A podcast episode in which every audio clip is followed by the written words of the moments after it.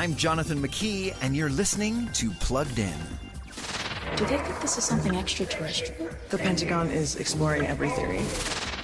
In 2004, USA Network aired a show that was a cross between X Men and the X Files. They called it the 4400. Now, the CW has taken over it and put its spin on the story.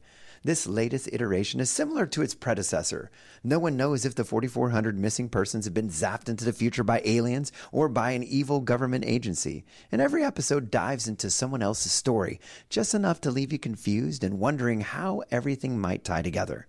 Language and sexual content have been quite mild in this PG rated show. However, there are still things parents should keep an eye on some sensuality, a mysterious power that some people possess, and spiritual elements that still remain to be seen.